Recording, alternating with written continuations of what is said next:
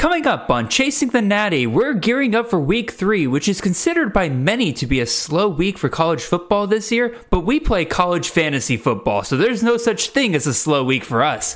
We'll touch on some of the higher scoring potential shootouts this week, and then we'll finish off by answering another round of your fan submitted start and sit scenarios for this weekend. All this and more coming right after this.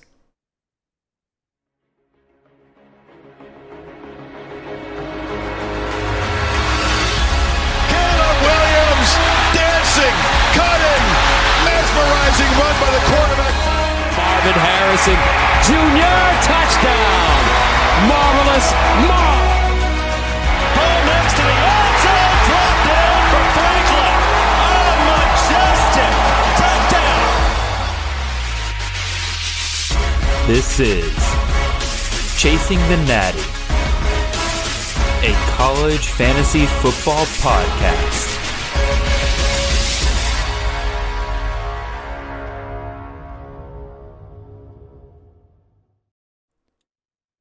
All right, welcome in everybody. This is Jared Palmgren, host of the Chasing the Natty podcast. I hope you guys are having a wonderful ride to your work on this Wednesday morning. We are the College Fantasy Football Podcast on the Campus Canton Podcast Network. You can find us on all of your podcast feeds and on YouTube every Monday and Wednesday morning during the season at 6 a.m. sharp. If you want to support the great work we are doing here, head on over to campuscanton.com and subscribe there with one of our fantabulous freaking awesome tiers. Uh, you'll find everything you need for your CFF, devy, C2C, and betting needs, including rankings, projections, tools, and even more than that. You can also find me and the show on Twitter. I'm at CFF underscore Jared, and the show is at Chasing the Natty. And our wonderful reoccurring guest, Mr. Justin Leo, can be found on Twitter as well at Volume Pigs. Speaking of Justin, Justin, how are you doing, sir? How did week two go for you? And you excited about week three? Or are you Well, excited absolutely. about week three? Always, yeah. Yeah, no, I'm excited. Always excited every weekend for for CFF. Yeah, week two was pretty good for me. Uh, pretty successful, I'd say. Nice bounce back week from week one. Uh, so can't complain there. Uh, pretty happy about uh, Miami of Ohio's wide receiver Larvadain going off this weekend. Uh, that was uh, that was kind of a highlight. But uh, yeah, overall, I thought it was a great weekend, both from like a CFF angle, also just from a general college football angle. There was some some really nice big games there that were just good good viewing. So yeah, can't complain about that. Yeah, even though Alabama lost by double digits, I so uh, that game definitely kind of lived up to the hype in my opinion. Just constant big plays all over the, all over the field. You got to see the star power on both of the teams. That game was definitely a ton of fun there.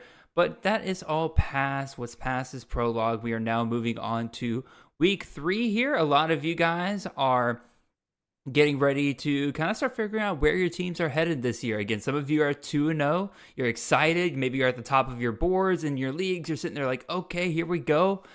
We got to keep. We got to keep it going here. We got to make sure we continue to make those starts right. Some of you are kind of in the middle. You're one and one right now. You're like, okay, this can kind of go either way. Maybe you lo- the one game you lost was kind of close, and maybe the one game you won was super lucky, and the other game you got blown out on definitely a lot to consider over the next couple of weeks. But like I said, we'll get into week three here in just a second. I do want to. Actually, no, we'll go ahead and get into some of these games here, Justin.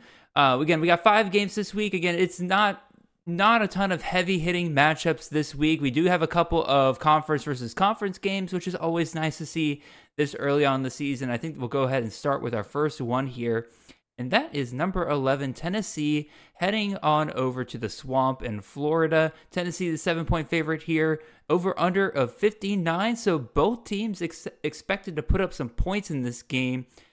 Obviously, we know all the guys we love there over at Tennessee. You know, you got your Joe Miltons, you got your Squirrel Whites that people are kind of hoping really kind of finally breaks out in a game here, but you know, you got your Jaylen Wrights and stuff like that. I think it's kind of interesting, though, Justin, that Vegas at least is expecting Florida to put up some points in this game. So, where do you think those points are going to come from from the Gators? Yeah, it is kind of interesting. I mean, I guess I mean, Tennessee's defense not really known to be uh, elite. Uh, usually, it's sort of an offensive-led team, but on Florida's side, uh, you know, I think they have this wide receiver named Ricky Pearsall, uh, who's kind of quietly been pretty productive through two games. Uh, you know, seems to be, I think, 13 targets in the first game against Utah, seven targets week two. Uh, so he's been kind of like quietly productive for them. Uh, obviously, they run the ball quite a bit as well. They kind of split carries there, though, between some of their guys like Montrell Johnson, uh, Etienne's little brother. Uh, so I mean, if you're in like a best ball league or something like that, I mean, having one of those running backs this week, uh, that could be an interesting play. I, I like Pearsall though. I mean, he seems to be a guy that they like to target quite a bit in the past game. I mean, even say what you want about their quarterback play and how efficient you know he is, uh, but if Pearsall is going to continue to see the target volume that he has through the first couple of weeks, and I mean, he had sort of a really good game against Utah, which I would say is probably a better defensive team or at least comparable to Tennessee. I don't see why he couldn't do it again this week. Uh, so those uh, those would be a couple names, but mainly Pearsall would be one that sort of stands out to me. Yeah, I definitely would target maybe Pearsall in like a PPR league if you're kind of struggling there to fit one last guy into the flex position. I think that he, you're kind of hoping he scores, but I think with the volume, like you said, with the volume we've seen him get over the last couple of weeks, he's averaging 10 targets through the first um, 10 targets per game through the first two games of the season here. Again, it's small sample size, but I think that, you know, if he's able to reel in, if he's able to reel in like 60, 70% of those targets, that's a pretty safe floor for you in most leagues right there. So I, I think that's a great call out there with Pearsall. Again, Trevor Etienne, again, the, the key here is Tennessee's defense. You kind of touched on it there. They're not typically known for, you know, doing pretty well. They had a pretty decent rush defense last year as their secondary that just got absolutely torn up at times last year. Look at Stetson Bennett's performance against them. Look at what Spencer Rattler was able to do to them down the stretch last year. So I, I get all the more reason to probably throw out Ricky Pearsall there if you trust Graham Mertz to get him the ball. But I, in my opinion, again, having watched Tennessee, their defense does look better this year, especially their secondary. It's just, you know, they played nobody so far. They played a bad Virginia offense, and they have played against Austin Peay, which they struggled against a little bit last week, but that was more offensive issues than it really was defensive issues. Again, six points to Austin Peay in the first half, not going to knock you too much there. Um, I'm trying to think of anything else we could really bring up because again, we know the guys at Tennessee that people are kind of targeting there. I kind of brought up Squirrel White earlier this week uh, when it came to kind of the freak out list, but Justin, since I have you here, I'm going to ask you, like, where are you on Squirrel White? A lot of people drafted him pretty highly, like hmm. third, fourth round range. Do you have him on any of your rosters? And if you do, are you like where it, or if you don't, where would you be if you did have him?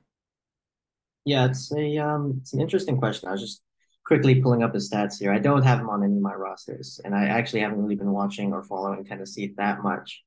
Uh, if you follow my my writing, I don't think I've touched on any of their players yet. So it's it's sort of uh, woefully neglected this program. So thank you for bringing this to my attention. Uh, I'm looking at Squirrel White stats here. I mean, uh, he still has seven targets in each of his like in both games, which uh, to me that's kind of the number like six seven targets it's it's not bad it's not fantastic but like it's it's good enough to be like okay well i mean he's still still a feature quite a heavy feature in the offense at least uh you know the production hasn't been there obviously but they haven't really needed them also in the first couple of weeks so it's kind of a double-edged like it, it's difficult to interpret whenever a team has been in blowouts you, never really want to definitively sure. say you know, like this is how it's going to look for the rest of the season. But this actually, this game will be a really interesting one because this would be a game where you'd expect a player like White to be used. If he's going to have a good game and be a good player this season, these would be the types of games where you expect them to sort of show out. Uh, so I wouldn't be panic like in panic mode yet on White uh, if I was a shareholder, but uh, this would be a pretty important game for me uh, this weekend. And if it doesn't go well this weekend, I might start thinking about you know uh, hitting the panic button. Yeah, I definitely would agree. I'm trying to pull up um, the stats here real quick because there's something I wanted to check on, make sure I'm not um, crazy here. Because again, you're talking about like, oh, like they haven't really needed him the last couple of games, but you would think that like give him like what Joe Milton is, like he's got the cannon for the arm and everything like that. We saw that. Like yeah. I, I said it a thousand times over the offseason that you know he's he's one receiver that Joe Milton can't outthrow just because of his speed here but it's been really the first couple of games when he does take the deep shots. it's not Squirrel White that's getting them. Squirrel White's aDOT so far this year is 3.8. It's Ramel Keyton. So is that kind of a little bit more reason maybe to worry there that they're just not taking the shots down to Squirrel White? Again, health is an issue here. Again, we know that mm. White was banged up during the fall, so maybe, you know, that's affecting White a bit more than we were kind of led to believe here. Um, I don't know, just another data point I wanted to throw out there that again, it is kind of a little weird how they're using Squirrel so far this year in terms of like what this offense is looking like. Yeah, I did just notice that he's averaging like 7.5 yards per reception, something like that. So he's not exactly fulfilling sort of the role uh, that if you drafted him probably in that third, fourth round range that you're expecting. Uh, it hasn't gone to plan so far, but doesn't mean it can't turn around. Uh, you know, first two weeks obviously ha- hasn't looked good, but you know we've seen stranger things happen in CFF. So I, I wouldn't hit the absolute panic button yet, uh, but you're definitely sort of looking at this game a little bit nervously. Alrighty, let's move on to our next game here. Let's go talk about a little AAC versus CUSA um, action here actually was CUSA versus CUSA game last would have been last year, but we got North Texas versus Louisiana Tech here. Louisiana Tech, the four and a half point favorite, and here is the wonderful part: an over under of sixty eight points. Freaking galore in this game is expected for this weekend, which of course means it's going to finish like 20 to 18 uh, by the end of the day because that's just how things have been going so far this year. When I expect a high scoring matchup between two uh, G5 or former G5 programs here, but we have a little bit of uncertainty kind of surrounding both of these programs. Again, a lot of points expected in this matchup, but Smoke Harris looked great for Louisiana Tech, but then kind of fell off a little bit last week. And then North Texas is supposed to be a great passing offense, but Stone Earl hasn't been fantastic. He's been kind of up and down. They haven't really settled in on like one major guy for those receivers. So, Justin, if you're looking at this matchup as a potential place to kind of find some hidden points amongst the players within it, who are you looking at? Yeah, I mean, I think you covered a couple of the names there. I mean, Smoke Harris had that banger of a week zero performance, uh, and he hasn't really followed that up since. Uh, the target volume was still there the week before last, I guess week one. Uh, but the production sort of didn't really match, uh, which, which is fine. Usually, like for me, I don't usually worry too much about those types of performances. But last weekend, uh, even the volume wasn't there. Like I, I don't know the, the targets off the top, but I'm pretty sure he was only targeted like three or four times, if that, in that game. Uh, so that was kind of worrisome. Although it, you know, it was a comfortable game for Louis, Louisiana Tech. So I don't know, maybe that had something to do with it. Uh, but that's this is two weeks in a row now where Harris hasn't really followed up that week zero performance. So you are kind of wondering, like, okay, what, what is he this season? Right? He had a great start, but is he sort of just reverting back to sort of what he's always been? Uh, which he's, he's always been a pretty solid player. It's just he's never been a fantastic CFF player. Uh, he's kind of more of this, you know, possession style wide receiver. He gets a lot of volume, but he doesn't always get all the yardage and the touchdowns. Uh, but this would be a game where you expect it to be close. You, you know, the, the over under is pretty high. You're expecting a lot of points. So you'd expect that in this game, he would show up uh, in a pretty major way. Uh, on the North Texas side, you know, I think they've they've got this kid Maclin, uh, younger cousin of that wide receiver who played for the Eagles many years ago. I believe his name is Jeremy Maclin something like that. Uh, so he's got a good bloodline, good good family ties. Uh, he's been doing well the past couple games. I don't think he's been like an absolute target pound, uh, but he's done well with the volume that he's had. I think he's got like three touchdowns in two games. Uh, so you know the target numbers aren't really outstanding with him, so that can be kind of precarious. You know, you're always waiting for the the, the bottom to fall out there of the production. Uh, but you know, you never know, and and he's been doing pretty well for the first two weeks. So I'd, I'd be interested to see sort of uh, you know, does he keep it up through three weeks? I mean, if he continues to torch it three weeks in a row, uh, I think for a lot of people, this guy's probably available in their leagues still off of off of waivers. So he would be a really hot asset probably this time next week if he has another good game in this one. Uh, but yeah, those are kind of the two names that sort of stand out to me uh, for these two teams. Yeah, I would agree. J- Ja'Mori Maclin is definitely kind of I, I don't want to say underrated right now because, like you said, like He's only got 14 targets through two games, so seven targets per game. Like you said, it's like right along that threshold where you're you're happy with it that he's getting that consistently, kind of week to week there. Yeah. And the good news is that he is explosive when he does get the ball. Again, 26.1 yards per reception. Now, I do think that'll regress a little bit. That's just kind of an insane number to keep up right there. But, you know, again, like it's not like North Texas is facing the toughest of defenses, so maybe it regresses a little bit. But, know, if he's still hovering around that 19, 20 yards per reception range, you're you're gonna be more you're gonna be more than happy with that if he's getting um seven targets per game here. And clearly, like again, like you said, three touchdowns with two games. Again, I'm afraid that might that's that could regress a little bit right there as well, because like you said, he's not the clear number one guy, but definitely something mm-hmm. to keep mm-hmm. an eye on. And then, of course, Smoke Harris, fact that he went from having 10 targets and 11 targets the first two weeks of the season to four last week. Now, here's the thing. Again, they played Northwestern State last week. Their first two opponents were FIU and SMU, two other group of five competitions. Relatively close games. Well, I say relatively close games. They got absolutely destroyed by SMU, but still, force them to pass versus against Northwestern State. They were the ones doing destroying. They didn't have to pass nearly as much. So maybe not as much reason to worry. Again, you're going up against North Texas this week. These are teams that have faced each other in the past that are relatively on the same line as each other. I would expect somewhat of a bounce back week for Smoke Harris if you're have if you have him sitting on your bench and you're looking at that last bench or that last flex spot and you're sitting there like, mm, uh, can I count on him again this week? I'd probably the roll. I'd I'd be willing to roll the dice on him. Yeah, I would agree with that. All right, moving on here. Let's go to Vanderbilt at UNLV. What's up? What's up with the SEC with all these weird road trips this this season. Like the SEC never plays on the road at Group of Five programs, and like la- this week we got Alabama going to South Florida yeah. and Vanderbilt going to UNLV. Like what is going on here? Anyway, Vanderbilt only a four point favorite in this game, and the over under is 60 and a half. Vanderbilt, you know, they've looked decently impressive over the last couple of weeks. Their offense makes them look competitive in the games that they are in. With AJ Swann, when he's not throwing interceptions, he looks pretty decent. Uh, obviously, got the duo wide receiver there of Will Sheppard and Jayden McGowan. And you got two running backs there, and Patrick Smith and Sedrick Alexander. They seem able to pretty rely on. But Justin, what about this UNLV offense? This has not been an offense that's been like we talked about like Brennan Marion going over there as their offensive coordinator. It's the go-go offense. You got Doug Brumfield there. A lot of people liked his dual threat ability.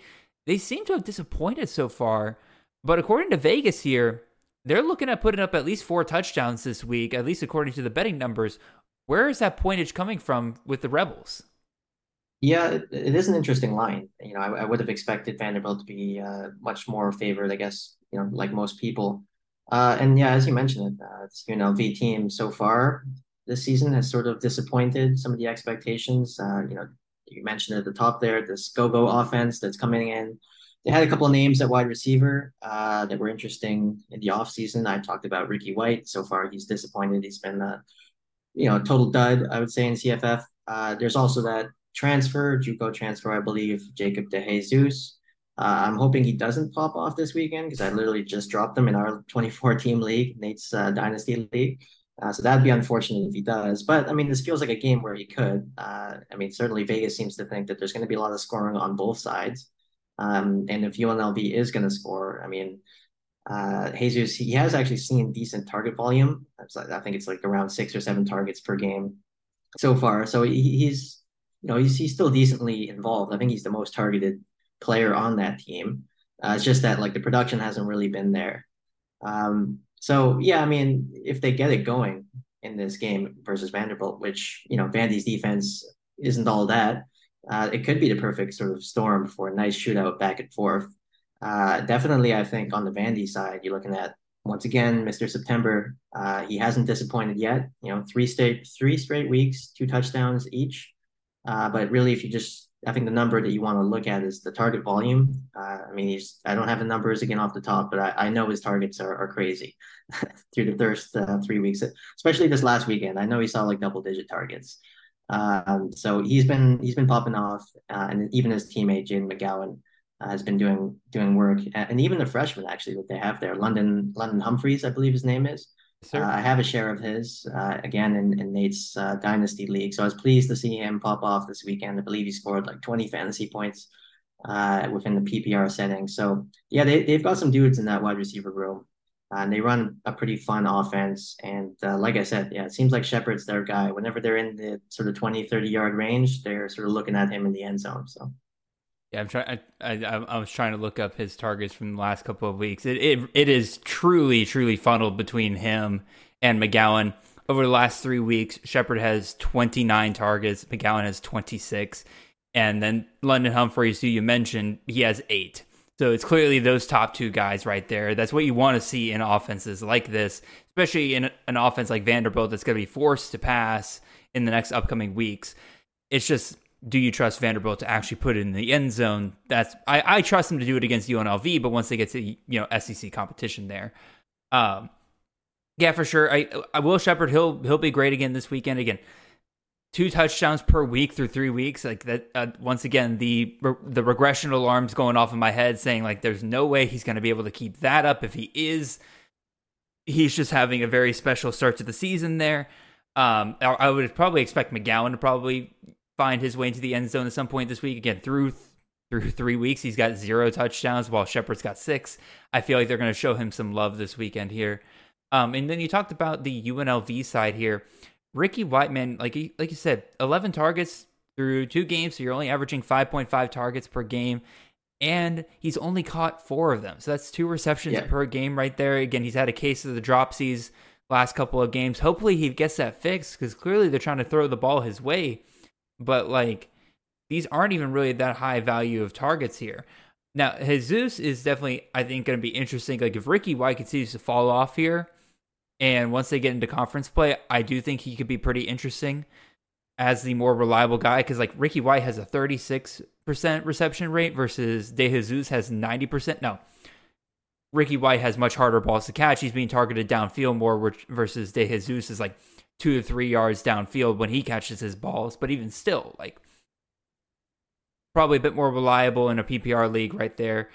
Um and again, there's not really anything else here. The only thing is like I'm kind of having my fingers crossed for a true Sedrick Alexander breakout game again. He had one in week one there, kind of regress back again this week. Hopefully, he can once again take over against UNLV this week. And there's just nothing in the rushing department on for UNLV. They're there's they're going full committee over there.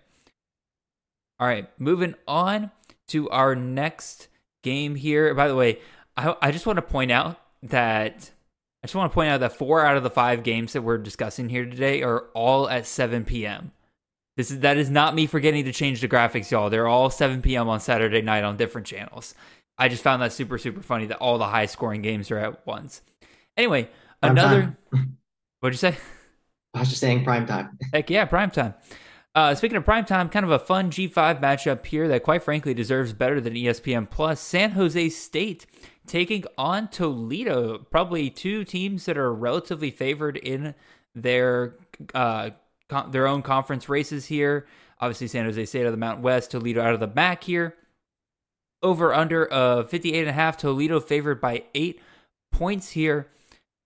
The kind of question I have here with this team, Justin, is again, we know Toledo has a fairly solid defense. Again, if you look at our numbers look at the numbers over at uh, C2C Winning Edge with Nicholas Ian Allen, the talent rating for Toledo rivals some uh, mid to low tier Power Five teams. So they're a very solid defense, and it's like they're great by G5 standards here. So.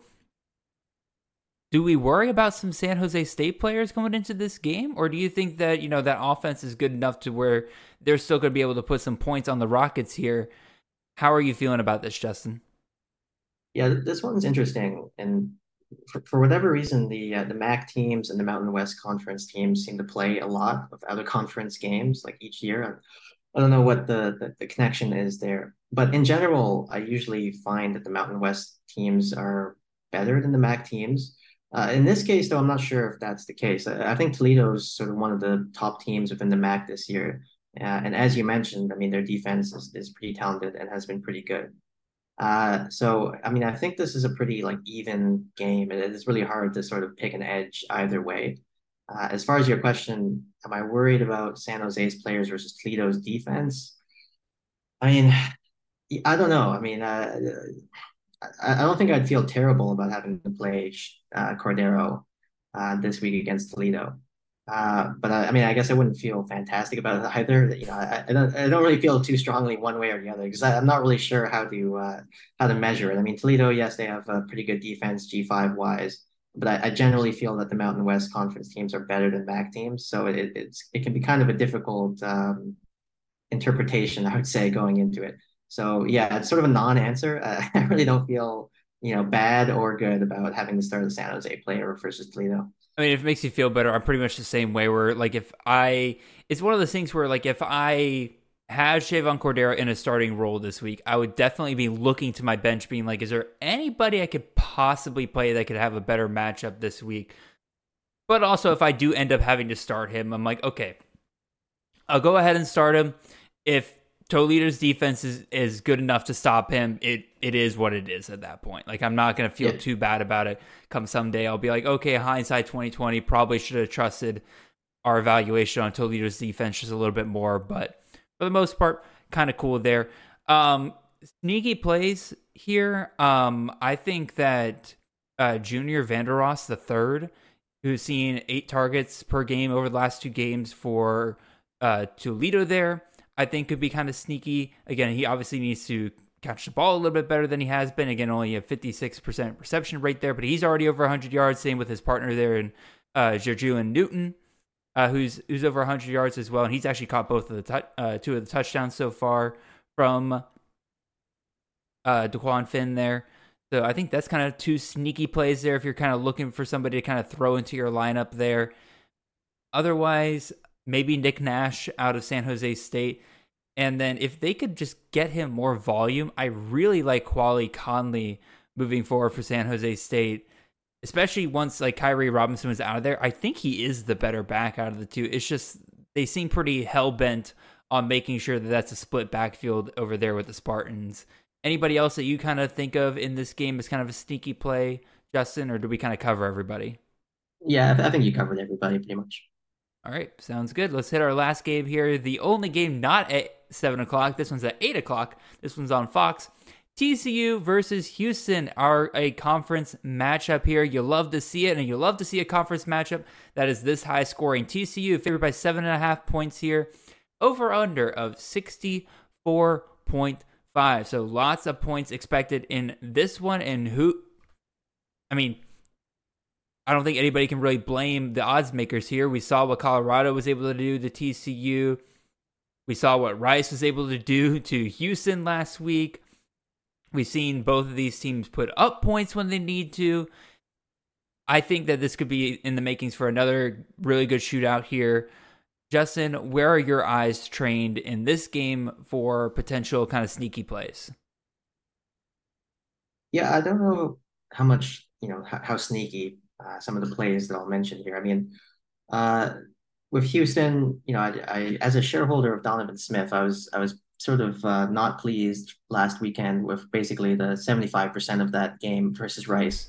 Uh, you know, they, they were sort of they got down like twenty eight nothing in like the first quarter. It was it was sort of a uh, had to sort of double do a double take at the score, and I looked at Donovan Smith's points, and he's basically uh, he's having a dud basically that entire game, and he kind of got saved at the end where you know, he scored a touchdown late. They went to overtime, and then all of a sudden, you know, he scores another couple touchdowns, and all of a sudden, he has like a great day. So I, I don't know what to make of Donovan Smith. Uh, but as far as this game, I mean, we saw what Colorado did to TCU in that first weekend. So you know that that that does provide some confidence as far as how Donovan Smith can be this weekend. As far as sneaky plays, I mean, again, you know, there's the, the two wide receivers for Houston. I think most people probably know them by now. Matthew Golden uh, and the younger guy, Sam Brown. Brown, Sam Sam Brown, yeah, who actually seems to be, you know, more so the the, the lead target man there. I, I know Golden's getting the touchdowns, uh, but Brown seems to be, um, and you can double check this. I, yeah, I, I was about to say Golden actually surpassed Brown in targets after this past week. Okay, okay, so but, okay, that's good to know. But Brown so. still has more receptions because Golden can't stop dropping balls. I see. Okay, maybe that's what I was thinking of. Either way, like it seems like both of those guys are kind of uh, equally involved in the passing attack. I wouldn't really it's say one A, one B. Yeah, basically. So, uh, I mean, you can't really go wrong if you if you have to play either of those in this game. Again, you know, Vegas expects them expects there to be a lot of points here. Uh, I'd expect there to be a lot of points here, so that, that's a reasonable play. Uh, on the TCU side, I, I, don't really know much about their team.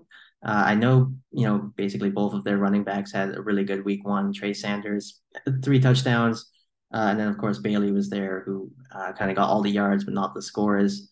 Um, you know, if you had to play a running back from them this week, I'd probably roll with Bailey. He seems to be the guy who actually gets the carries there. Mm-hmm. Uh, as far as like anybody else on TCU, I, I, can't really say like I, I feel very strongly about playing somebody else uh, from that team. I, I, suppose the quarterback in this game. Again, this is a game expected to have a lot of scoring, so perhaps uh, that could be an interesting play. Uh, but besides that, there isn't really anybody off the top of my head uh, that really stands out.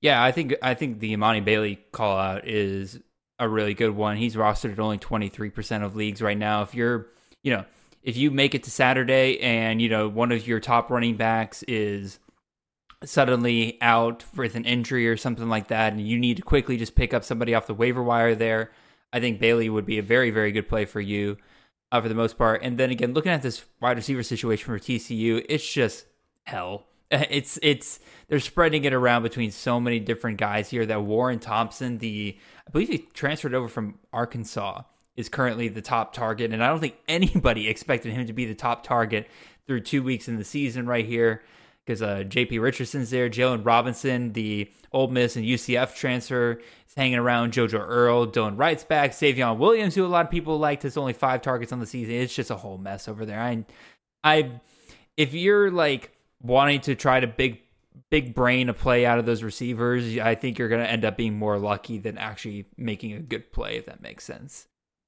Alrighty, Justin, that kind of finishes up our, our top five high scoring matchups we talk about for this week. Let's go ahead and get over to these start questions that people are probably dying for us to get into here. But before we get too far, I do want to go ahead and give people an update on where you and I are sitting on our competition here, hmm. Justin. Uh, we both had really, really good weeks last week. Um, it was actually kind of insane. You so week one you scored. Um, I, I, I knew I forgot to set this back up. Anyway, um, you scored 105 points in week one. Week two, you scored 195.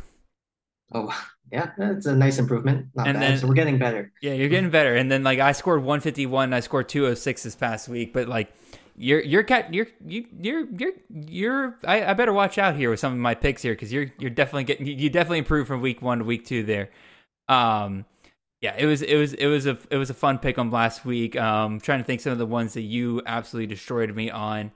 You had me on the um Will Sheppard, Trey Benson was was so close, dude. That was so so close last week. Um, and then I, oh good lord, oh yeah, you, you got me on the bench, the Yurosek versus Bowers one. Bowers completely disappeared this past weekend. That yeah, that he played like one series and then yeah. dropped a pass and then he was out. I think yeah, yeah, pretty. it was.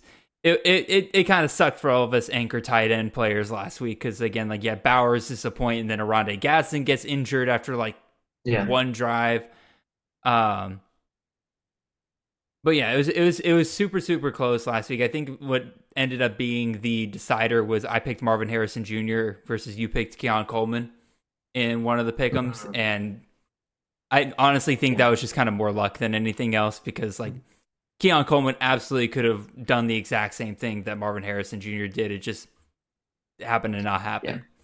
Anyway, yeah, that, that's just how it goes, right? So, I mean, there, there's an element of luck involved with these. exactly. So again, you're I'm at, I'm at 357 for the year. You're at 301. Plenty of opportunity for you to catch up because again, I can have one bad week and you're right back in it. So let's make sure that doesn't happen and let's pick some good picks this week, Jared. And uh, Justin, hope you make some bad picks because you know I'm competitive like that. anyway. Mm-hmm. As always, we got two quarterback questions, two running back, two wide receiver, and two flex, and two and excuse me, one tight end question for you guys. These are submitted to us on Sunday through Tuesday at noon. Be on the lookout on the at Chasing the Natty Twitter handle. Um, I post usually around lunchtime on Sundays. Gives you guys plenty of time to go ahead and to go ahead and get a look at your rosters for next week. Go ahead and know uh, who you're targeting on the waiver wire and you can submit your questions down there below. Usually, I kind of put I try to post the instructions on what are the limitations there, so be sure to look out for that. So, Justin, let's go ahead and get into this first one here. First quarterback question. This one comes to us from Mr. J Theme. I hope I am pronouncing that correctly there, Jay. We got three quarterbacks here. I think Justin, every single question we have this week is a has involves three players except for the tight ends. So just letting you know, hold on to your butt. Um, mm. We're decided between JT Daniels, quarterback out of Rice, going up against Texas Southern this upcoming weekend. We got Chevan Cordeiro, quarterback out of San Jose State, going up against Toledo. We just talked about that game a minute ago. And we got Garrett Shrader, quarterback out of Syracuse, going up against Purdue. So I'm going to throw it over to you, Justin. Which quarterback are you starting out of these three here? Yeah. Uh, so yeah. So I guess the, the graphic is a little bit off, but yeah, Shrader is playing Purdue. Cordeiro is playing Toledo. That gummit, uh, I, I always mess one of these up. Yeah, yeah, no, sorry, I didn't mean to like point it out. It was more just for myself. No, it's all good. mental I, processing. If you didn't yeah. point it out, I was going to notice it at one point. No, no, it's, it's all good. Uh, yeah, okay. For, so how how many are we starting? One or two? One, one for this. Just one. one. Okay, cool. Yeah, for this one, uh, okay. So JT Daniels had like a good game last week, obviously against Houston, but that kind of just came out of nowhere. I, I, don't know if I really trust him. Like I, you know, especially if there are a couple of decent options who have been here for you know at least a season. I mean, Cordeiro and Shrader. Uh, you know, Shrader was a bit volatile last season, but he was he was a good player last season, and Cordeiro also was. Uh, so immediately, that's I sort of eliminate Daniels from the discussion. Uh, and then regarding these two, you know, we kind of mentioned it. I mean, Cordeiro's matchup, it's fine. It's not amazing. Uh, Shrader's matchup is also, I mean, it, it, doesn't really stand out one way or the other, but they they did play Purdue last year. Um, Syracuse did, and Shrader in that game had a pretty good game. Uh, obviously, I mean, teams are different now; things can change. It's just one game, but um, you know, I mean, Shrader's been pretty good so far this season through two weeks. I mean, he hasn't been fantastic, but he hasn't let you down any weekend. Uh, he hasn't had a performance where if you started him, you would feel terrible about it. So I think uh, on the safe side here, I'd probably roll with Shrader versus Purdue. Alrighty. I am going to disagree. We're, we're starting off good here. We're um, we're going to disagree on the first one here.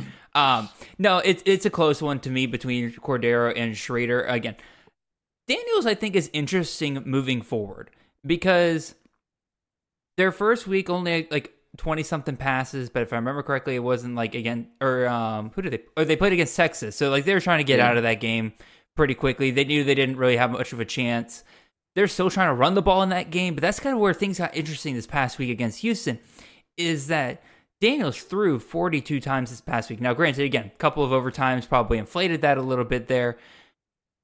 I think it is, a, like you said, it's a little too soon to think that he is truly like a game to game starter here, but Rice's running game is awful. And you have JT Daniels, who has, is known for being a pretty darn good passer, and he has a true number one wide receiver in Luke McCaffrey there, and a couple others in the posse there that I think he can rely on a week by week basis. If Rice was smart, in my opinion, I think they would try to kind of go full air raid, kind of give up on the run game most weeks there. Worked out pretty well for them against uh, against Houston this past week. So again, Daniels, interesting, probably okay with him being on the waiver wire or on my bench this week. I'm going to roll with Chevan Cordeiro, who I think is the safest option out of this bunch right here. You mentioned already Syracuse, they looked good against Purdue last year. That's a really good data point right there. Problem is, again, Robert Anae now off at NC State. You got Jason Beck there, who is now running the offense. And uh, again, you're right. They look good through the first couple of weeks here. Problem is, their two opponents were a tube of toothpaste and um, God, who did they play? Oh, uh, Western Michigan last week. And Western Michigan is supposed to be one of the worst teams in the entire country at the F, F excuse me at the FBS level. So it's a little hard to judge just how well Syracuse can do in that offense moving up to Purdue. They'll probably be fine. But I think I'm going to roll with Chevan Cordeiro again, experienced quarterback here in that Brennan offense over there at San Jose State. It's a bit of a tougher matchup, I would say, for the most part. But the, again, I think they're going to be able to find some points there. I'm going to roll with Cordeiro, and we are going to go ahead and sit our Mr. Daniels and Mr. Shrader. So, all right, there we go. Got the graphics going. All right. Any any rebuttal to that? Or are we ready to move on to the next quarterback No, question? I, I think that's fair. I mean, yeah, like I said, I, I was pretty pretty close between the two also, so I, I don't feel too strongly about one or the other. Uh, absolutely fair. And one last thing I will do with each of our questions from here on out because our projections over at Campus Canton have been fine tuned and they are fully ready to go to help you guys the rest of the season here. Yes, this is kind of a mid roll ad for the campuscanton.com, but our player projections are up and available for you guys. They are absolutely incredible. I was playing around with them all day today. And so, in order to promote them, I'm actually going to throw out here uh, which um, what they are saying here. And again, we're going to agree with them sometimes and we're going to disagree with them sometimes. And uh, already in the first one, both of us are disagreeing here, Justin, because our projections have Daniels at 25.64 fantasy points versus Shrader and Cordeiro. Shrader has uh, 23.08 and Cordeiro all the way down at 18.4. I think that's interesting mostly because again this is six point passing uh, scoring in our projections and one point ppr negative two per interception. I think it's heavily heavily cons- throwing in there that you know it's going to be a blowout situation. Daniels as a g5 quarterback probably not going to get pulled as early as some of these you know national championship contending quarterbacks or conference contending quarterbacks. So they're probably it's probably projecting him to score more touchdowns than the other two here I just don't know if I'm ready to quite believe that like uh, our projections are here, as we kind of mentioned just a moment ago. So, but still, Jay, if you want to listen to solely our projections, you roll with Daniel. So, you know, maybe I should maybe I should create a third column and, and like and like and start keeping track of the projections and see like if we can if we can beat the beat the model. Yeah, that'd be interesting to see how we stack up against, uh, you know, yeah, as you said, the model. I don't know. I'll, I'll probably hear from Tim and be like, "Don't do that." anyway, so let's go ahead and move on to our next question here.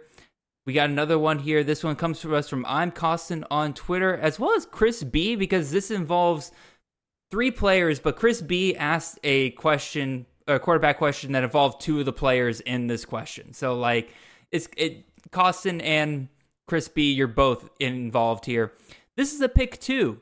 We got Austin Reed versus Ohio State, or we got Tyler Shough going up against Tarleton State, or we have Cameron Ward going up against North Colorado. We got two conundrums of college fantasy on opposite ends here. We got our absolute stud in Austin Reed, our guy that's supposed to be matchup proof, going up against a matchup that's probably a little too scary for a lot of us to start, even though we love Austin Reed.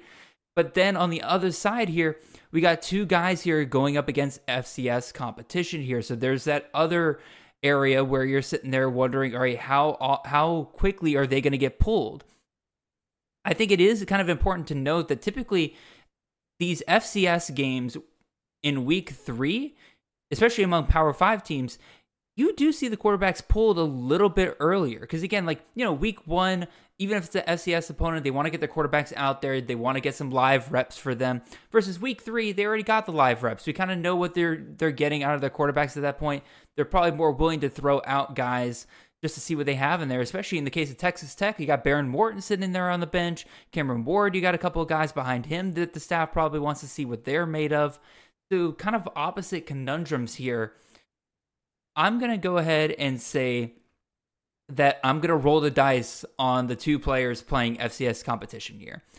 I would rather shoot for the upside there, hope they're in for a long time, and hope they score five or six touchdowns before they're done for the day than go with Austin Reed, who should perform still decently well. I'll get to his uh, performance against Power Five competition in the past, but I think I'm still just I'm scared that his ceiling is 100% capped versus Tyler Shough and Cameron Ward can definitely have a much higher uh, much higher floor and ceiling. So I'm going to roll with those two and I'm going to sit Austin Reed. Again, Austin Reed just look at his his uh, performance against Power 5 competition last year again against Auburn. 26 for, for 55, 289 yards. So pretty good passing volume still. Still got plenty of yards. Only two touchdowns through two interceptions and barely anything on the ground. Again, he's not like a, ton, a, a massive rusher or anything like that. And then again, against Indiana, much better performance 329 yards, two touchdowns, another touchdown on the ground. I think that going up against Ohio State is definitely going to be closer to facing a defense like Auburn's.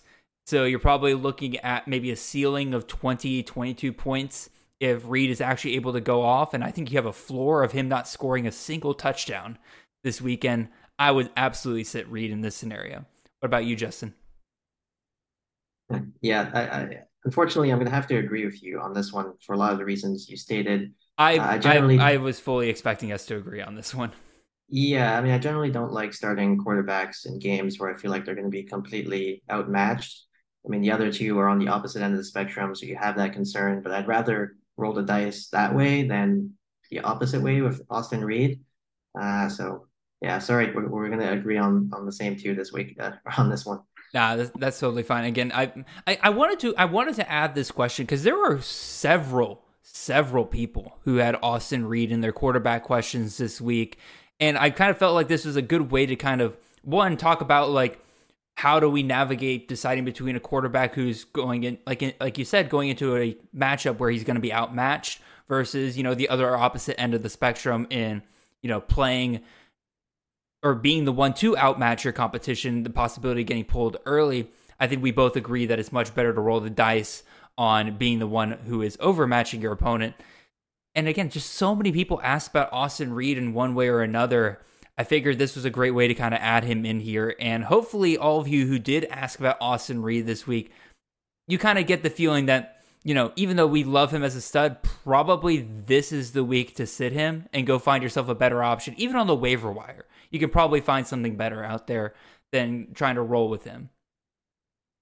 Let's move on to the running backs here. Let's go to our next question here from Kyle. And you should go, by the way, go check out Kyle's stuff over on the Undroppables. He does really, really good Devy and college stuff over there. He is asking in a one PPR league among three running backs Samson Evans, running back out of Eastern Michigan.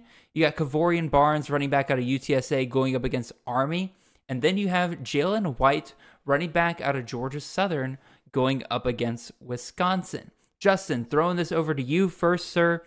Which one of these three running backs are you going with? Oh, wait, actually, before we get to that, real quick on the last question, the um, our projections do agree with Justin and I. We have Shough at 31 fantasy points, Ward at 30 points, and Reed at 21 fantasy points this week. And quite frankly, I think he's going to end up lower than that 21 fantasy points there. Um, that's what that's what the model says. The model agrees with us, Justin. Anyway, back to the other question again. Just a reminder: Samson Evans, Kevorian Barnes, or Jalen White this week. Justin, who are you going with? Yeah, this one I'll, I'll keep it pretty simple. I don't really like the matchup for Barnes and White, uh, particularly Barnes, just because playing in service academies, the game condenses quite a bit. They usually play pretty good defense. Uh, so I don't really like that matchup. Jalen White uh, against Wisconsin. I mean, Wisconsin is typically a strong defense. Uh, I know it's a different different coaching regime this year, so it's hard hard to sort of assess that. But uh, one thing we do know for sure is Wisconsin's probably more talented than Georgia Southern. They're a P5 program. Georgia Southern's a G5 program. Uh, I know it's PPR, and uh, you know Jalen White does have the uh, upside, but for me, I'm going to roll with the matchup guy here uh, in Samson Evans. Uh, we know he's kind of the volume pig in that backfield. you know he hasn't really had any tremendous performances yet this year, but I mean it's the out of conference schedule for these MAC teams. That's what you expect uh, this would be sort of one of those weekends where you finally get to start Samson Evans and feel confident that, okay, I mean, this should be a game where he sees 15, 20 touches. You're hoping 100 yards and a, and a touchdown. That seems reasonable here to me. In a regular scoring league, I would be fully on board with you, Justin. Again, I like the matchup for Samson Evans.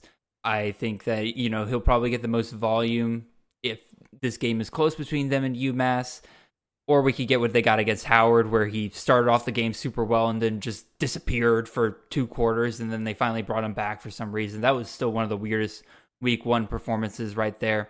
And he performed well against Minnesota last week. He had 11 carries for 73 yards. So, like, you know, you're averaging over six yards a carry there. The good on Samson, Samson Evans there. But this is not a regular scoring league. This is a one point PPR league.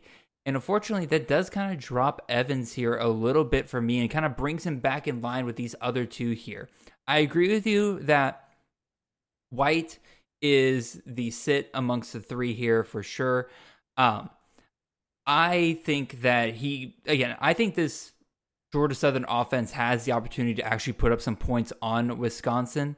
Again, just looking at what they had done to them against uh, Washington State, who runs a very, very similar offense to Georgia Southern. I think that, you know, the receiving game is, or the passing game is definitely going to take advantage of Wisconsin, but the Badgers have been pretty stout on rushing so far. So you're kind of counting on Jalen White to get plenty of targets in this game in order for him to meet the value that he would normally get in a game. And I just don't really see that considering, again, he has three receptions per game so far this year. So that's pretty good target share for a running back.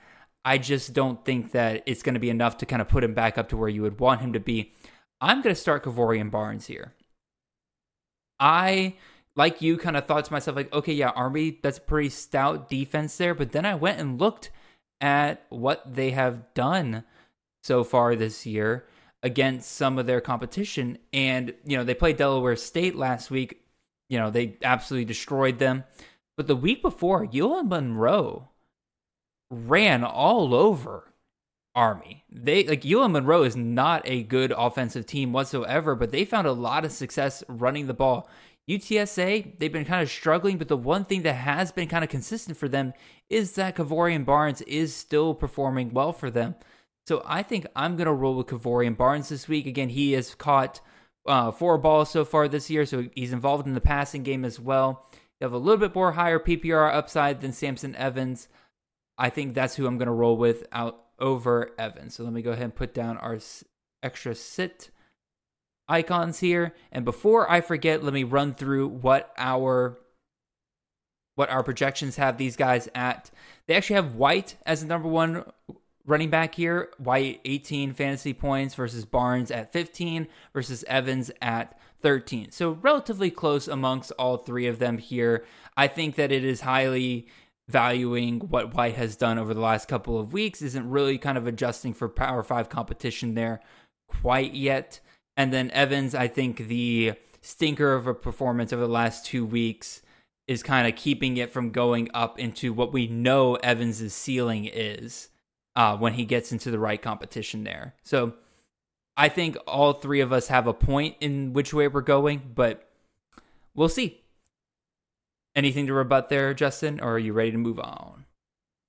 Uh, no, I mean, you make some good points there. I actually didn't know that about Army's week one performance. Uh, so that is interesting to know. But I will still rebuttal that in general, uh, those service academy games are pretty condensed because they're running Very the ball true. a lot as well. So no, I think it's a very good point, and I'm relying way too much on one week's worth of data. So, well, we're in week three, so that's pretty much the best we have, right? you are not wrong. Yeah. You are not wrong. Alrighty, let's go ahead and move on to our next question here. This comes to us from basketball. That's literally just what he's called on Twitter, just basketball. This is a start two scenario here. We have a lot of new guys that are kind of coming out of nowhere during the season. Clearly, basketball has been working the waiver wire here. He has Darius Taylor going up against North Carolina this week, or Chez Mellusi, running back of Wisconsin, going up against Georgia Southern, or Kyle Monangai, running back out of Rutgers, going up against Virginia Tech here. I believe it is my turn to start here, so let me go ahead and get my notes out. There we go. I am going to go ahead and throw out who I'm starting here. I'm going to start Mellusi. I think Mellusi is probably the clear cut guy I'm going to go with here. And then I'm going to go with Monangai. This is kind of weird because I kind of downplayed Monangai big time during the offseason because I was a big Samuel Brown fan here, but he had a really good performance last week. Again, 28 carries, 165 yards, and a touchdown. Now, what scares me is that he's only had 20 carries once before in his career, and the very next week after that, he went back down to nine carries the very next week. So like definitely a little bit worried there. Now, granted, again, he went down back down to nine carries because I believe he played Penn State the next week, and Penn State absolutely blew them out. So the game script got out of hand there. Versus here, this game between Rutgers and Virginia Tech is expected to be a lot closer than that. In fact, I believe Rutgers is favored. So the game script should be in their favor. And if, Mung- if they're willing to give Monangai 28 carries last week against Temple in a positive game script there, I think that Kyle Monangai should probably expect to get, you know, probably around 20 carries again this week. Hopefully he can do a lot with those like he was able to do last week. And then Mellusi's the other play here very actually very similar stuff going on here.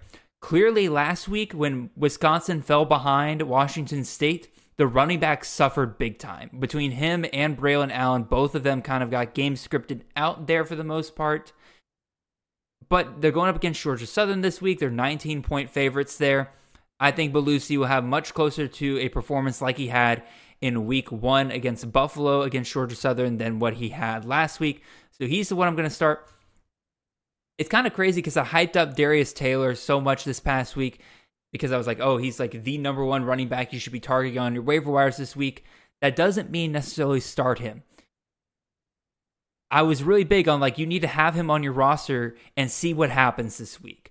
I think last week was a little bit, you know, a little bit of a, you know, a relative blowout situation. You know how how much is Minnesota going to blow out any team? So they were like, hey, let's give the true freshman see what he's got when he give him 33 carries. I think they were impressed by what they saw for sure. I just think it's going to be a little bit more split between him and Tyler this next upcoming week playing against Power 5 competition. There's not going to be that blowout scenario. And also UNC again, we know they have a they have a good offense. Minnesota's defense is pretty stout, don't get me wrong, but what happens when Minnesota falls behind UNC? I doubt they're going to continue to keep handing it off to the running backs, especially when they've been so gung ho about the fact that they want to pass more this year. They're going to want to see what they have out of Kaliakmanis in that situation. So I think he's in the most danger of getting game scripted out here and also not living up to the volume that he had this past week. So I'm rolling with Mellusi and Monangai. Justin, where are you rolling? So just to clarify, is this a standard or a full PPR league? Um, this is, I believe, standard. Yeah, not that it really matters that much. I don't think any three of these guys really used that much in the past game. Uh, this one's interesting. Um, I've actually this week had like uh, multiple people sort of reach out to me in DMs to, to talk to me about Darius Taylor from Minnesota. Mm-hmm. Uh, so he's definitely like a, a, hot asset this week, and and uh, people have made some compelling points in my DMs, uh, and they've prompted me to put in a, a, waiver claim in a couple of my leagues for him. Uh, but on a lot of the points that you made, I, I do agree, and I, I hope you're right on Monangai because again, he's a player I have in our 24 team league, uh, and this feels like a great matchup. I mean, they're favored, but it's a competitive game, so it should be close to the end, but they should lean heavy run. Uh, and it's it, that's a weird backfield as you're mentioning. They they've been all over the place. Like one guy, he had 20 carries last weekend, but before that, uh, it was somebody. It was like the freshman Benjamin who had like 20 carries. Uh, so I, I don't know if it's going to be like a different player every weekend who's getting not, volume. Man. What's going on? Yeah, I mean, well, CFF managers are definitely hoping not. Uh, we'll have to see. Um, but I, I hope that sort of you're right about that, and I agree with you on on that point. The Monangai would be a player I'd start as well. Uh, and Chez Mellusi, I believe, was involved in one of these sit start questions last week, uh, and I picked him in one of those. Uh, he did okay. Uh, he outperformed his teammate Braylon Allen. Um, basically, all his points last week came from like five receptions. If you were in a PPR league, that was 5 mm-hmm. points right there. Uh, but he's actually, I mean, he out carried Allen last weekend. Um, in like the first half of their first week, I believe he out carried Allen quite a bit. Um, and Allen kind of surged in the second half. So, so that one, you know, Wisconsin's clearly sort of a, a two committee approach, but you know, Mellusi's way more involved than I think a lot of people probably expected this season. Uh, and I like him a lot in this game to also find the end zone. I mean, um, Wisconsin should be able to have their way in the trenches versus Georgia Southern. Uh, and you mentioned it in the last one, should, and you mentioned in the last one that Georgia Southern, you know, should be able to to inflict some damage back to Wisconsin and keep the game you know, uh, keep Wisconsin on their heels at least enough to want to keep the foot on the accelerator. So I like Mellusi and and like you, I mean, I'm quite intrigued by Taylor. Uh, you know, had a monster performance last weekend, uh, but I, I do want to sort of wait and see what happens this weekend and see what that distribution is like because you know Tyler was still quite involved last weekend. Uh, he also had like 19 carries or something like that. So yeah, again, I, I just to reiterate with Taylor again, like it is kind of a weird dichotomy for me to be sitting here being like, you cannot leave this guy on the waiver wire, but also at the same time, like you also cannot start him this week. Not not just because of the matchup, but also because like we still don't know. But it's like we the ceiling's way too high with him to just leave him out there. But I fully endorse letting him sit on your waiver, especially against UNC this week. Let or not don't let him sit on the waiver. Let him sit on your bench this week. See what you have in him and then kind of make your decision what you want to do next there. But for right now, I'm glad we agree on this one. Let's go ahead and put those back here and let's move on to some wide receiver questions. This one comes to us from Mr. Nolan Morris. Is a half PPR league. And we got three pretty solid receivers that he is deciding between. Uh, Nolan, I hope you have some real studs in your other starting spots for your wide receivers because this is a pretty hard choice, in my opinion, between these three guys here. You got Xavier Worthy going up against Wyoming this week, or you can go Xavier Weaver going up against Colorado State, or Mr. Jahmal Banks, wide receiver out of Wake Forest, going up against Old Dominion. Throwing this over to you, Justin. Which one of these three guys are you going to go with? Yeah, no, I, agree. This is this is a tough one, and I don't want to interrupt the flow too much here. So maybe at the end we can talk about what the model said with the last matchup. Oh shoot, yeah, my Uh, bad. yeah, yeah, Yeah. yeah, No, it's all good. Um, for this one, yeah, you know, all three are really good options. Um, and are we picking one or two? Sorry, You're did you picking one. Just picking one. Jeez. Okay. I know, right? Like Uh, this, this, this dude better have a loaded wide receiver room. Otherwise, you probably need to find a way to get multiple of these guys in your lineup. Yeah, I mean, I, I don't even really know what to say. Like, I, can you, you can't go wrong really with any of them, and then at this point, it's almost like a random bounce. I mean, uh, you know, re- regarding Worthy, uh, well, actually, what I would say is Weaver and Worthy are similar in the fact that they both play for really explosive offenses, um, and well, that's I guess the similarity between those two. In Worthy's case, you know, Texas, I know Wyoming's unbeaten, but I mean, Texas is expected to sort of uh, win that one handedly. So there is that risk where maybe, you know, Worthy isn't really needed in the second half. Whereas Weaver, we've seen Colorado's secondary is, is bad enough to keep anybody in the game. So hmm he would sort of top uh, in terms of those two, comparing those two. Um, as far as Weaver versus Banks, uh, I, I honestly I don't know if I can really say definitively one way or the other. Uh, Weaver's been red hot. You know that Colorado offense, they funnel targets basically to the same three wide receivers, which is fantastic. Wake Forest does something similar. I mean, Banks has been pretty good the first two weeks. He scored, I believe, in back-to-back weekends. Um, you know, he didn't have a monster performance last weekend, but he was still quite involved. And Old Dominion's pretty bad. I mean, they were in a shootout last week against uh, Louisiana Lafayette. Uh, both quarterbacks had fantastic performances. So I expect this one to be, you know, I, I expect Wake Forest to have their way, and I'd expect Banks to score on this one as well. So I'm, I'm going to be honest, like I, I don't between Banks and Weaver, I, I really don't have a preference. Let me just choose Banks, just because I feel like you're going to choose Weaver. Well, sir, you are correct there. Actually, I I am going to choose Weaver out of these three, and I I don't want to oversimplify simplify some of these things sometimes, but I do have like kind of my reasoning here, um, and it is it does kind of boil down to a couple of key stats here, and it really is their targets. Weaver and Worthy in terms of volume are above Banks. Banks has only been averaging 6.5 targets per game the last couple of games. And again, he is in that wonderful X receiver position that is the Wake Forest offense. So I expect him to have some really monster games. But if you're like when it's this close between all three of these guys and how well they perform so far, probably going to lean towards Worthy and Weaver there because of the volume. And then I'm going to choose Weaver solely because of two things with Colorado. One, I don't trust their running game as much as Wake Forest or Texas at this point. So they're gonna they're gonna continue to pass a ton. It's the Sean Lewis system. They're gonna want to pass a ton over there. And then the other thing is that look at all of the hype and the swag around Colorado. Deion's gonna light that scoreboard up as much as possible. That's their entire brand. They don't give a crap who their opponent is. They want to have that air of dominance against anybody they play. They want to brag about how many points they're able to put up there, and they're going to keep their guys in to do it. So I think Worthy out of these three is probably, or excuse me, Weaver out of these three has the most scoring opportunity out of the bunch here. Texas is going to want to rest their guys at some point because, you know, they realize that they have probably a special team there. They're going to want to, you know, save them for down the line when they're competing for the Big 12, potentially for a playoff spot. Colorado, as much swagger as they have right now, I really think they're being realistic to themselves, being like, you know, let's score the points now before we start losing some games and everything like that. It's a little bit narrative based, but I'm going to roll with Weaver here. I think I feel pretty good about that. All right, let's move back our tokens here.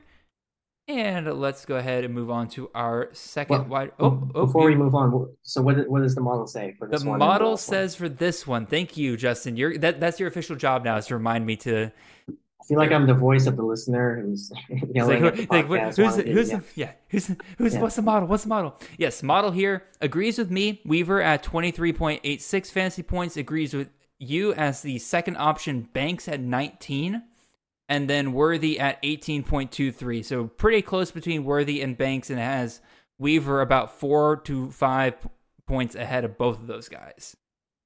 So we'll see. And again, to interrupt the flow, going back to basketball's question, it has Mellusi at 17 and a half fantasy points, Monangai at 14.3, and then Taylor at 12. So now that we're caught up on that, let's talk about our second wide receiver question here. This one comes to us from Tim Dorick. This is a start to question here between, quite frankly, once again, three waiver wire guys. Like Tim, you've clearly been working the waiver wire and you've got some really, really good options here between Erik Brooks going up against Arizona State this week. You got Gage Larvadain going up against Cincinnati. Or you can go with Chris Mitchell, wide receiver at FIU, going up against UConn. So I believe I go first on this one. These guys are all very, very similar. They're all studs who have broken out during this season, guys you've picked up off the waiver wire. You got Erik Brooks averaging 12.5 targets per game so far, Larvadain 12, Chris Mitchell 11. They're all guys with insane volume so far. It's really hard to say that you're going to go wrong with any matchup between two of the three here. So I think what I'm going to do is just do that and play matchup. I'm going to definitely roll with Chris Mitchell. I think FIU, given the fact that they are much improved in the passing game since week one, since they made the change at quarterback there, I think Chris Mitchell's in for another pretty good week there against UConn. And then the other guy I'm going to go with is Erik Brooks, the wide receiver out of Fresno State, going up against Arizona State. Not only does he have the highest number of targets so far during the season, again, not much. He has like one more target than Larvadain. We've seen Fresno State go up against Power 5 competition already and against weaker Power 5 competition in Purdue. Erik Brooks had a phenomenal game there. They should be able to put points up against a Arizona State team that is still trying to figure itself out and pretty much is kind of I don't want to say they punted for the year, but like you can kind of tell that like they still have a lot to figure out.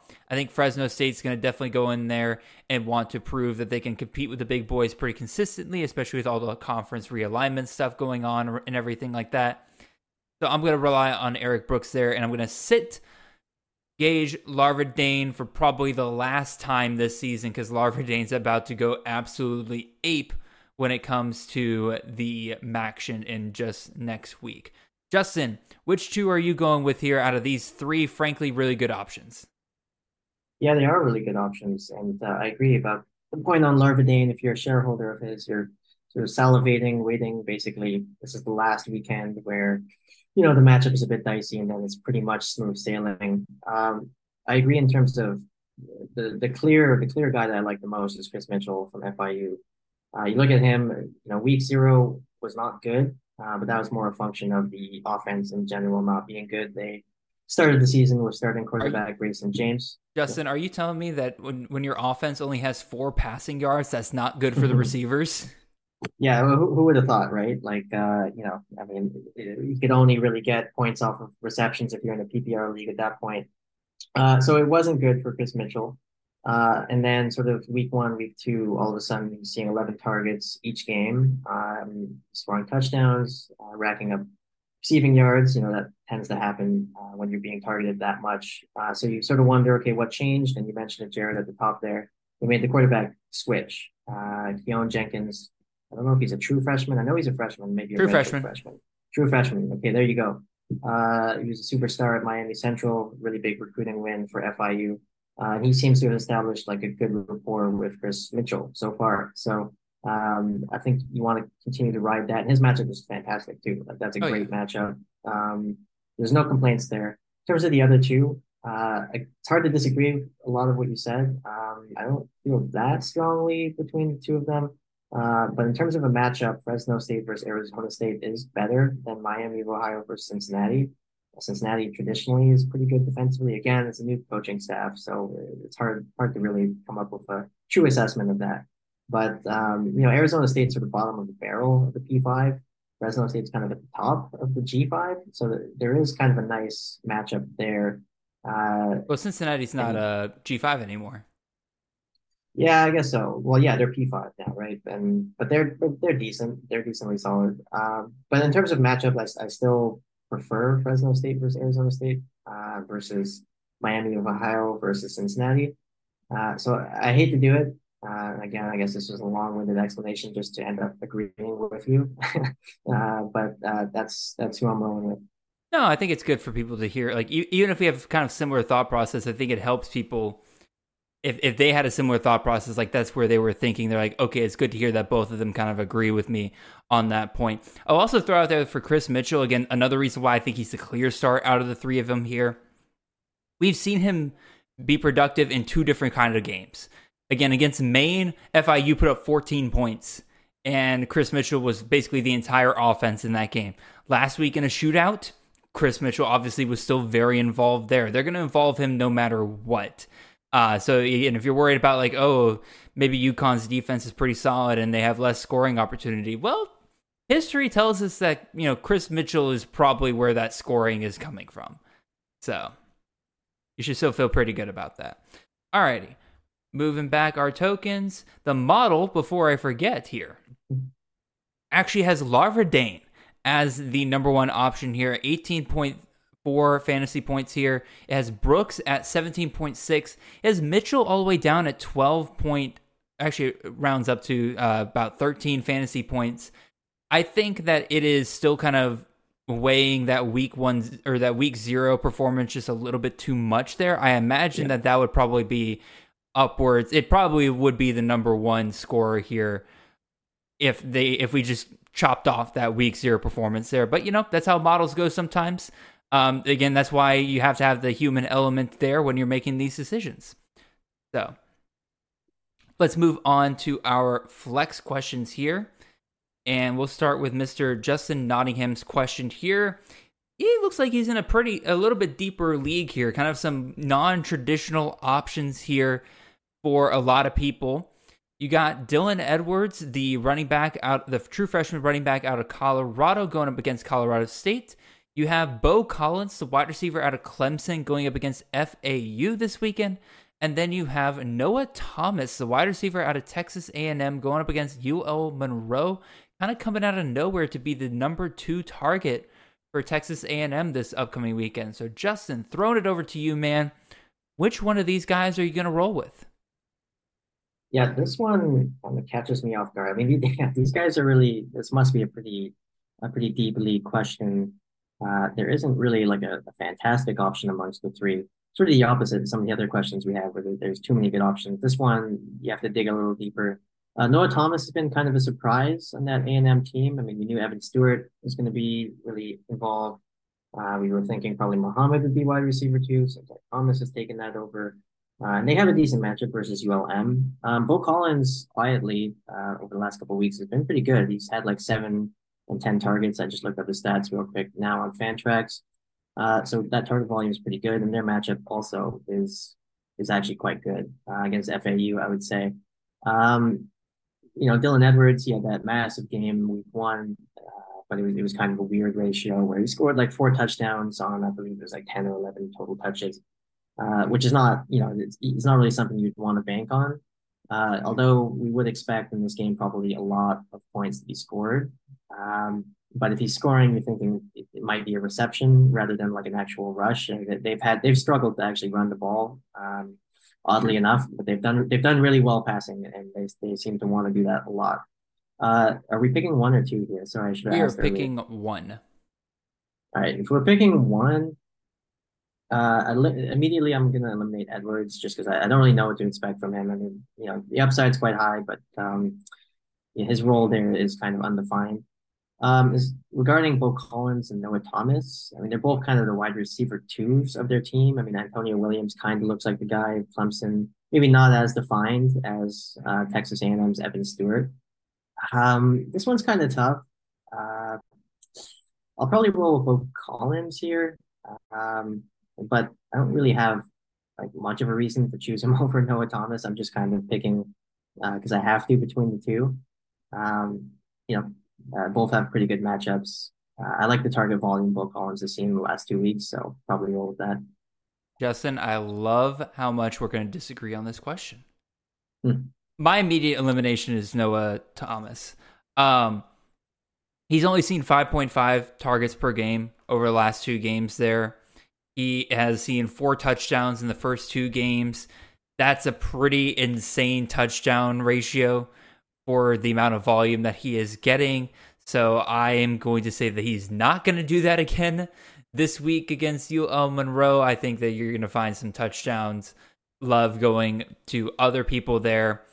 Beaux Collins and Donovan Edwards are decently close in my opinion. But if you're playing in a league that is this, you know, deep, you're I think Beaux Collins is probably the safer play out of these two.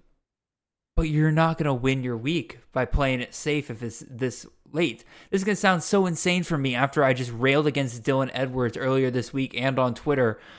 But yeah, he had an absolutely freakishly insane game week 1 against Texas or against TCU, right? So much of his production came off super explosive plays where he out athleted everybody. Well, guess what he can do who he can do that against? A team like Colorado State. And I already mentioned, like you said, Colorado's going to want to put up some points in this game. They're going to want to have that wow factor. Dylan Edwards, I think, is going to have some massively explosive plays in this game, and that's who I'm going to rely on.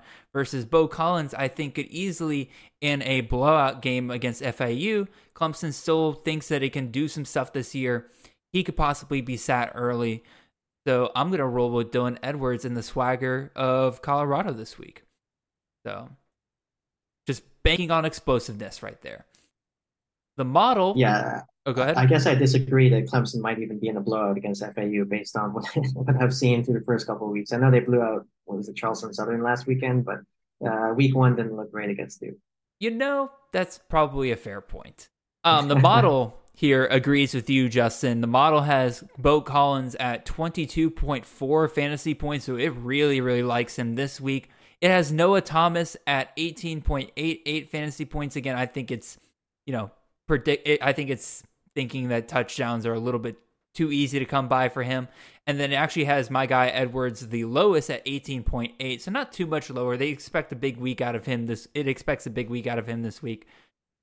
But, you know, I I disagree with you with you in the bottle. So we'll see who's hmm. right come next week. It could probably if, if I stink this week when it comes to sit starts, it's going to be because of this question. Guarantee it. Let's go ahead and move on to our next flex question. Oop, almost forgot to put back our tokens. There we go. This one comes to us from Mr. Gabe Porter, one point PPR here, asking between one wide receiver and two running backs here. Sam Brown versus TCU, the wide receiver out of Houston, or Jase McClellan, uh, running back out of U- or out of Alabama, going up against USF this weekend. And then you also have Nathan Carter going up against Washington, the running back out of Michigan State there. I hate to say it because again, I like Jase McClellan quite a bit. I think he is much better than the performance that he was able to put up against Texas this past weekend. I think you know game script kind of got out of hand for Alabama there. They couldn't really you know dink and dunk with the running game like they really wanted to. So he his be- his best days are ahead of him for the season, but we kind of touched on it in week one, Justin, where these blowout games for Alabama, they're going to sit him pretty early. You're kind of you're kind of hoping for an explosive play from him early on. Otherwise, they're going to quickly go to some of the backs behind him. So he is a sit here amongst these three. And then That leaves Nathan Carter and uh, Sam Brown. Nathan Carter, very much a surprise for Michigan State. Again, it's nice to see Michigan State have a workhorse running back again. Again, last time we saw them have that, it was Kenneth Walker. He's got pretty good receptions out of the backfield, so you know there's that PPR element there as well. I just don't know what the scoring opportunity we're going to have with Michigan State up against Washington this upcoming week. Now, maybe Washington's defense is worse than I'm giving it credit for here. I would just rather roll with a guy like Sam Brown, especially in a PPR league where, like I said, he's getting a pretty insane number of targets every week here. It's between him and Golden fighting for the that number one spot on a week in and week out basis. And like I said, the touchdowns are going to come for him. I can fully I fully see Sam Brown pulling in at least one to two touchdowns in this game this upcoming week. So he's the one I'm going to roll with out of these three. Justin, which one are you going with? Yeah, for me, uh, this one the choice is pretty obvious. Actually, I'll cut to the chase. Uh, Sam Brown would be my pick. Uh, regarding McClellan, uh, I'm much more skeptical on him than you are. Uh, but even you know, even if you are bullish on him, this matchup this week, uh, it's not ideal for sort of the obvious reasons that we've discussed here. And and you know, Alabama is going to come back on a bounce back game. Uh, they're just going to absolutely murder USF, probably. That's what we'd assume. regarding Nathan Carter, I agree with your take. I mean, Probably Washington is going to be in the lead for almost all of this game. I also really like taking players, uh, and this is sort of off the field, but like of programs that are in flux that have a lot of uncertainty uh, in that Very moment. True. Uh, it, it's just kind of a, a pet peeve of mine. Um, I do sort of like that they they brought in, I guess, their old head coach Mark Dantonio uh, as like a consultant, and then they have like a defensive coach who's now the head coach, which generally spells uh, good news for the run game. Usually, the defensive guys like to just run it. Uh, and Dantonio was the head coach when Le'Veon Bell was there, like a long time ago, and and and they absolutely fed him the rock consistently. So you know, maybe Nathan Carter, he could be a guy, you know, throughout the season who's, who's just absolutely uh, a volume pig in that backfield. But for this weekend, I really don't like that play. I don't really like the uncertainty. I don't like the matchup. So it's just pretty across the board for me about Nathan Carter's not really a player I'd want to play this weekend. Sam Brown, there aren't really that many question marks. I mean, he's, he's getting consistent volume. He's in the game. That's a good matchup. They should score a lot of points. There's not really a lot to dislike there. Yeah. Again, I'm just going to end up reiterating what you said there um, for the most part. So, yeah, we're in full agreement there. Does the model agree, though? Yes, it does. Uh, it has Brown at 19.8 fantasy points for this week. Second option, it has Carter at 17.4. Obviously, kind of banking on those last two big weeks there. And then it has McClellan at 12.18. I think there's a decent chance that McClellan scores higher than that this weekend. I think there's, you know, McClellan could reach 15 to 20 points this weekend. Again, one explosive play, touchdown, boom. He's good for the week and everything like that. But in terms of just the safety and everything, I agree. The same I agree with you and the model. Sam Brown's probably the best play out of this bunch, especially in a full point PPR league here. Let's go ahead and move our tokens back for our final question here, our final tight end question. This one comes to us from Aaron Wilcox. He is asking, again, a little bit of old blood versus new blood here. Or I, I say old blood versus new blood. Preseason favorite versus new season icon. Or in season icon here. Got Luke Lachey going up against Western Michigan this week. Or Isaac Rex, tight end out of BYU, going up against Arkansas. I believe it is your turn, Justin. I'm going to throw it over to you before I start talking people's heads off. yeah, for this, um, for me, actually, this one's pretty pretty simple. Also, uh, I like Lachey here. Um, both players, both tight ends, are pretty involved in their team's offense. And Rex had a really good game this past weekend. So a lot of targets. Lachey has been seeing good targets both weekends. He's had pretty good performances both weekends. Uh, and they're just playing a team that's worse than them. But, you know, Western Michigan, as we've mentioned, uh, they seem to want to play at a fast pace. And I was sort of the antithesis of that. But at the very least, like they should be able to get the ball back quickly uh, and they should be able to score on Western Michigan. Uh, versus, say, BYU is playing an SEC opponent now, I know most of the SEC teams have lost their out of conference games these past two weekends, but I, I, still think Arkansas is probably a better program than BYU. At least it'll be harder for them to score versus Arkansas compared to, I think, Lachey and Iowa versus Western Michigan. So for me, this is more so a matchup play. Uh, but also Lachey has been a little bit more consistent uh, between the two weeks versus Rex, who kind of popped off last weekend. Uh, wasn't as strong the first weekend. So for me, I'm going to roll with Lachey here. I'm going to pretty much sound like a broken record if I go too deep into it here. I'm just going to go ahead and say, yeah, I'm starting Lachey. I'm starting Rex. These two are, in my opinion, you know, two of the most important tight ends right now. They're tight ends that lead their team in targets through two weeks. Again, will that keep up? We'll see.